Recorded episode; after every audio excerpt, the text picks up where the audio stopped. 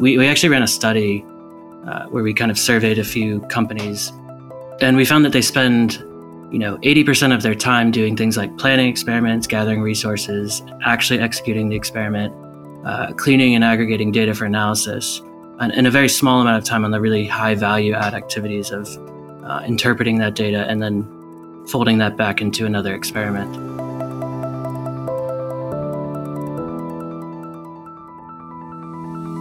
Welcome to the Personalized Medicine Podcast.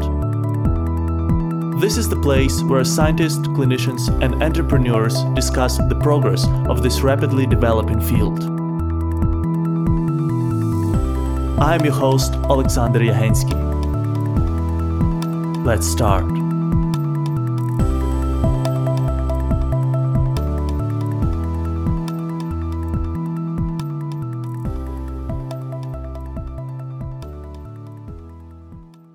Three, two, one, and we are live. Welcome to the next episode of the Personalized Medicine Podcast. If you are a scientist in biomedical space, especially if you are an experimentalist, then you understand how much physical effort is put into each experiment. Pipetting, feeding cells, taking microscope images, and literally lots of sweat and tears are behind each research paper. Scientists today still spend most of their time at bench instead of talking to their colleagues, doing more reading, and coming up with new hypotheses. Well, our today's guest is coming from an organization that is aiming to change that. It is my pleasure to welcome on the show Toby Blackburn, the head of business development and strategy at Emerald Cloud Laboratories. Toby, thank you so much for accepting our invitation and welcome to our podcast. Thank you for having me. Perfect. Toby, let's start with your background. Can you tell our audience more about yourself and what motivated you to join ECL? Absolutely. Um, so I started uh, in undergrad as a chemical engineer uh, at North Carolina State University. Um, and after undergrad, I moved uh, into a process development role at Biogen. Um, there, I worked in the cell culture lab, figuring out how to scale up cell culture processes, um, you know, from the small scale research side to manufacturing scale. Um, during that process, I also went back and got my MBA at Duke and then moved into more of a technical operations uh, field. And that's really where I got a sense for how information systems work in labs and, and how they're put into place and where they, they come short. Um, after that, I moved into a role in analytical development, uh, leading a team and outsourcing activities uh, to drive basically process uh, characterization samples.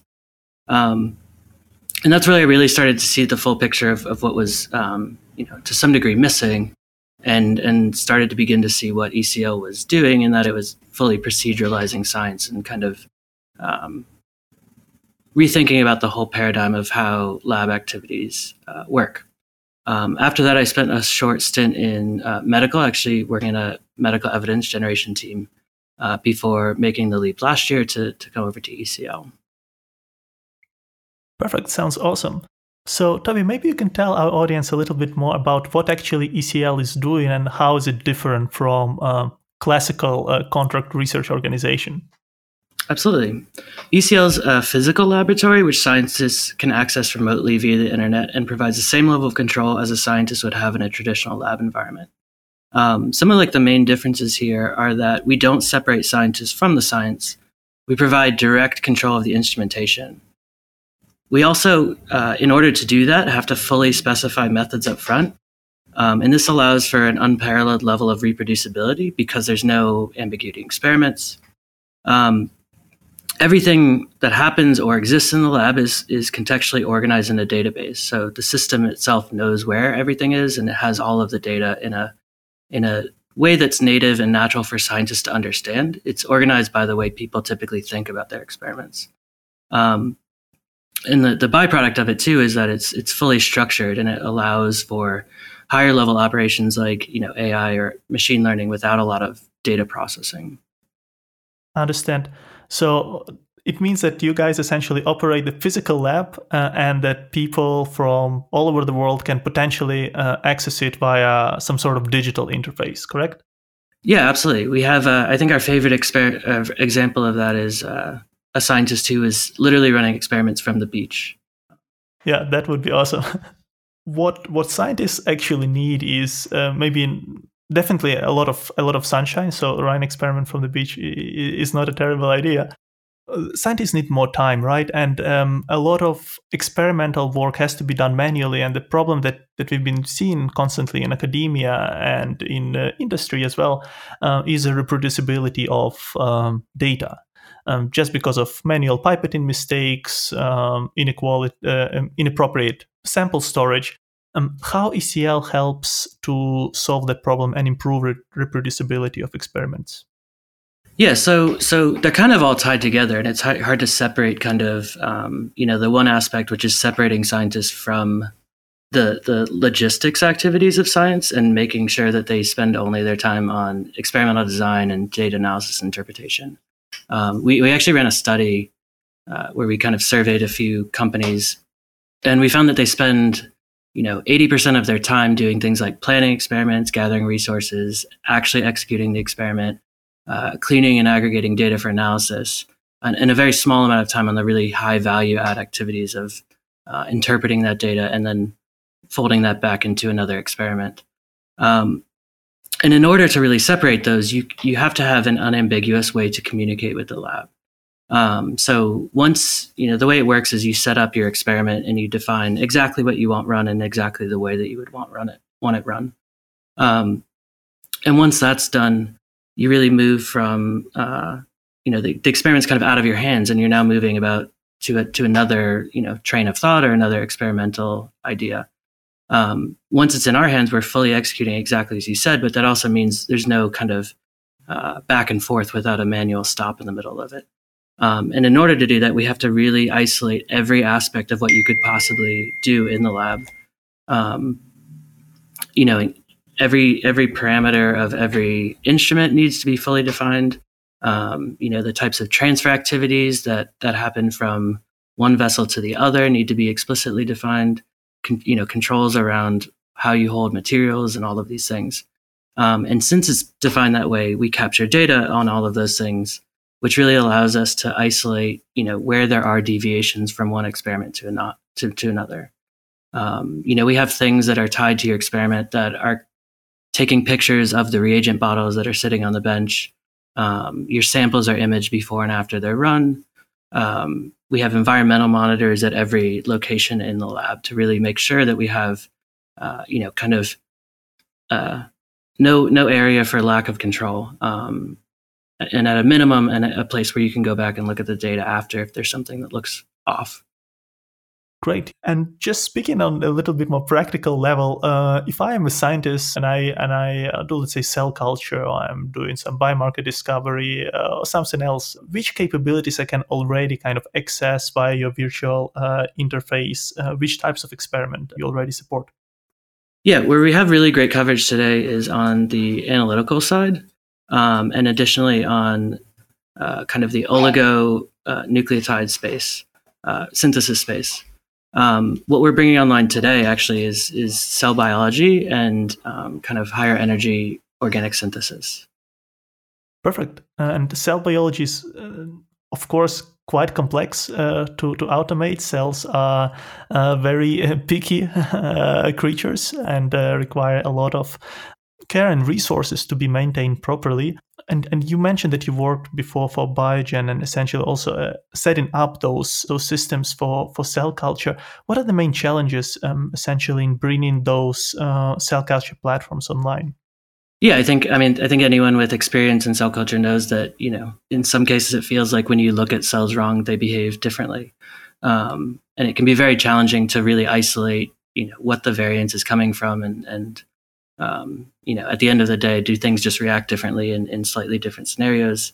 Uh, yes, I think what we are really trying to do here is isolate as much as possible um, in terms of, you know, making sure we have all of that really rich data on knowing exactly how long a you know a, plate of cells sat out on the bench, or um, you know exactly the temperature deviation that might have happened if there was a power power outage. So so really building the data system around it so that when there are things that go slightly askew, you have a, a verifiable means of, of analyzing that. Understand. Perfect. And I know that ECL um, is also working with a lot of pharma companies on uh, on different projects. To uh, to the amount that you are allowed to speak about it, can you tell us a bit how um, your platform can be used in drug discovery and development of personalized therapeutics potentially?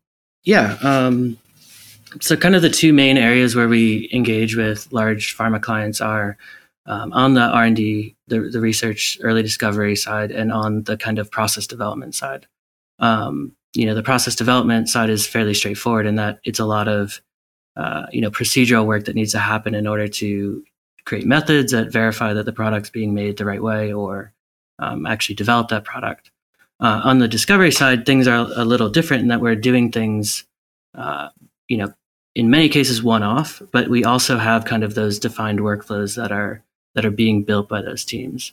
Um, one of the nice features of ECL is that it works just as well for an experiment of one as it does for scaling that experiment to you know a thousand or ten thousand uh, samples. Um, once you've developed the experiment for one, it's just a matter of keystrokes to set up uh, and run that experiment, say on like a hundred different compounds. Um, so really, you know, it kind of allows the tool of of those scaling activities that companies typically spend a lot of money bringing in either uh, custom software or custom hardware to do uh, to be done directly by the, exper- the, by the scientists who know what they're doing in the lab. Um, and so they can really have the power to translate those methods just from, oh, I need to run uh, 10 different version of this, versions of this uh, either analysis or experiment so that we understand the, you know, the parameters of where it varies. Um, and they can take that information and then just scale it without, uh, you know, a huge additional uh, effort. And how difficult is it typically to convince those pharma clients to join your platform? Because they can be quite picky in, in choosing their research partners, just speaking from their own experience. Yeah. Um, I think like there's there is like a straightforward argument for moving to the cloud lab uh, that you would think would be like really clear in driving people to adoption.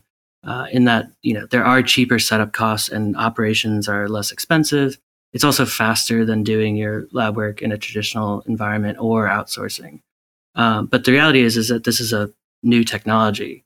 We're changing the fundamental way in which you interact with the lab. And with anything like this, you have early adopters, you know, early majority, late majority, and skeptics. Our early majority generally seek us out in many cases um, because they're really looking for a solution to the problem that they see in the lab.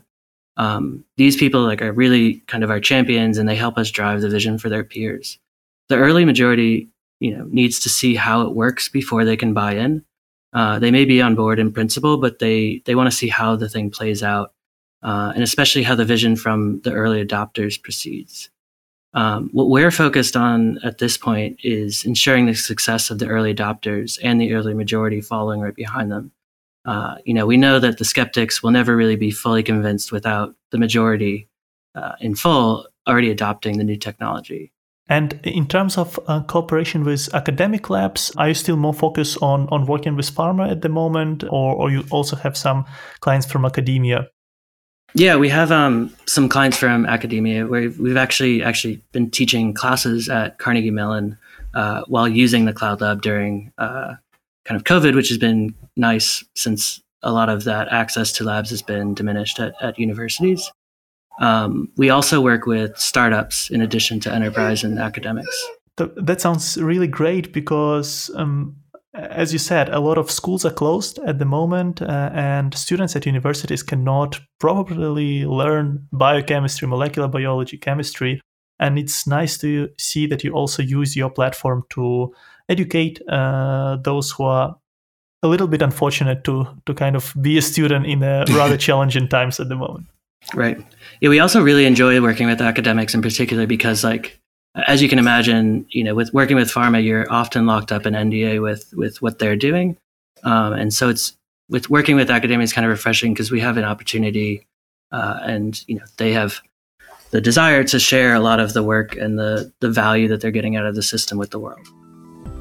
We are doing this show for you, and your feedback is very important for us. So if you have any suggestions or comments would like us to cover a specific topic or recommend a guest, please write us an email to team at pmedcast.com. Or you can reach out to us on LinkedIn, Twitter, or Facebook. Just type in Personalized Medicine Podcast and you will find us there. To download the show notes for this episode, visit our website, pmedcast.com. It's P M E D C A S T.com. The show notes include guest bios, links to their most notable work, and recommendations for additional reads on the topic of the episode. Make sure to check them out. And don't miss the next episode. Subscribe to our podcast on your favorite podcasting platform. Give us a rating and leave a comment. It will help us make this show better. And now, let's get back to the interview. Toby, uh, when we speak about drug development and R&D, uh, do you see also potential for cloud labs such as ECL to move on further um, kind of in the value chain and also get involved in the manufacturing of therapeutics given the high reproducibility of your systems? Yeah, I mean, this is kind of an interesting thing because to some extent, we've really brought a lot of manufacturing principles to development and research lab. You know, things like Six Sigma and kind of the Toyota production method are things that we uh, bring into our lab to make sure that it's operating very effectively.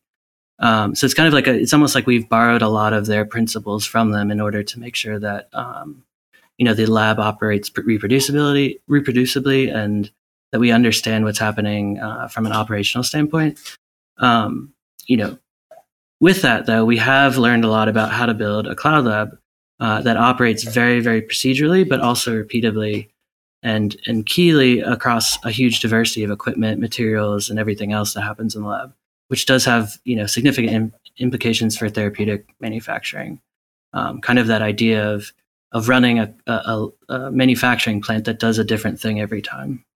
Toby, what I'm also curious about is that um, companies like ECL they combine expertise in very diverse fields. So you obviously have a lot of developers, a lot of scientists, a lot of process engineers, how do these people come together to work essentially on what is in the end one product? Um, and how does it feel to work in such a diverse environment? Yeah, it's really exciting, to be honest, to work in this environment. Uh, the way we're structured is we have an engineering team who are, uh, you know, experts in in programming and software development, uh, and they develop kind of the base level software. And you can think of it kind of as the plumbing that that runs the lab digitally. Um, we have scientific developers, and those are a team of experts with PhDs in, quite frankly, a huge variety of disciplines who we've we've taught to program. Um, and so they build the experimental functions in a way that's like natively uh, that's native and makes sense to scientists, and not you know just code for computer programmers. One of the kind of really interesting parts of our language is that um, you know despite the fact that it is a programmable programmable language it's natively readable by scientists who have like a reasonable level of expertise in that field. Um, you know, the experiment for HPLC is literally experiment HPLC. Um, and if you looked in that experiment, you'd be able to pick out the flow rates and the different parameters of the of that experiment. Um, I think the other aspect is it's really you know that I get to do per- personally is that I get to work with customers with a wide variety of um, needs and a wide variety of technical questions. And it's really kind of empowering to know that you have the knowledge resource of all of those scientists back at ECL um, who can really help dive into those technical questions despite the domain that they occur in. Perfect. Toby, what uh, what I'm also interested about if you've seen any shifts kind of to this cloud-based approaches driven by COVID. I think uh, what what we've learned in the last year that um, science must go on. And uh, there there was a lot of kind of support uh, on different levels on private and also public level to different uh, research uh, organizations and biotech companies. Um, but do you see the growing demand for cloud-based solutions as a consequence of, of the pandemic?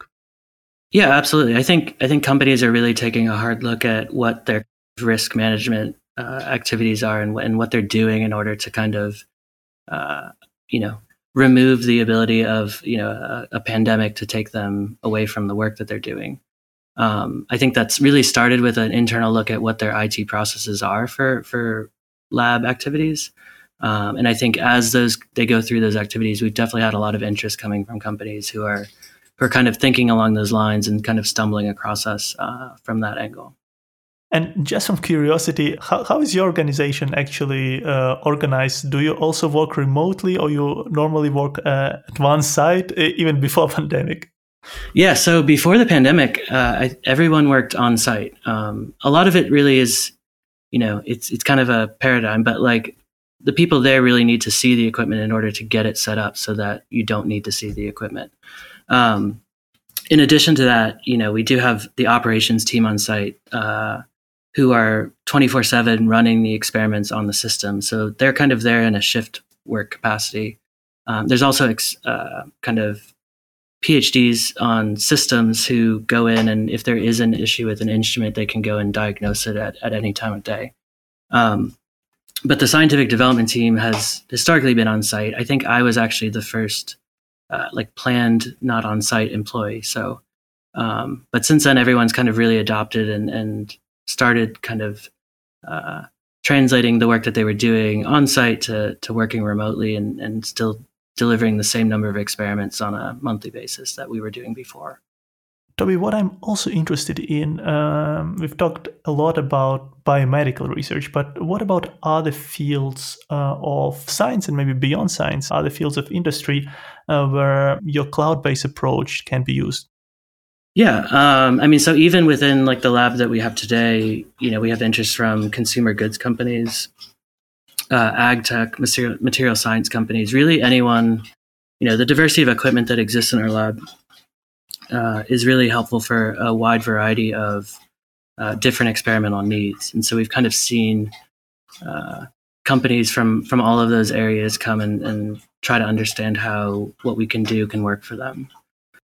Toby, and maybe if you look kind of in the next 10 years and uh, try to imagine the perfect world where everything works, what do you think will be the three developments that that will lead us to that world over the next decade? Uh, and what is the role of cloud-based solutions uh, in achieving that outcome? Speaking about biomedical science, of course.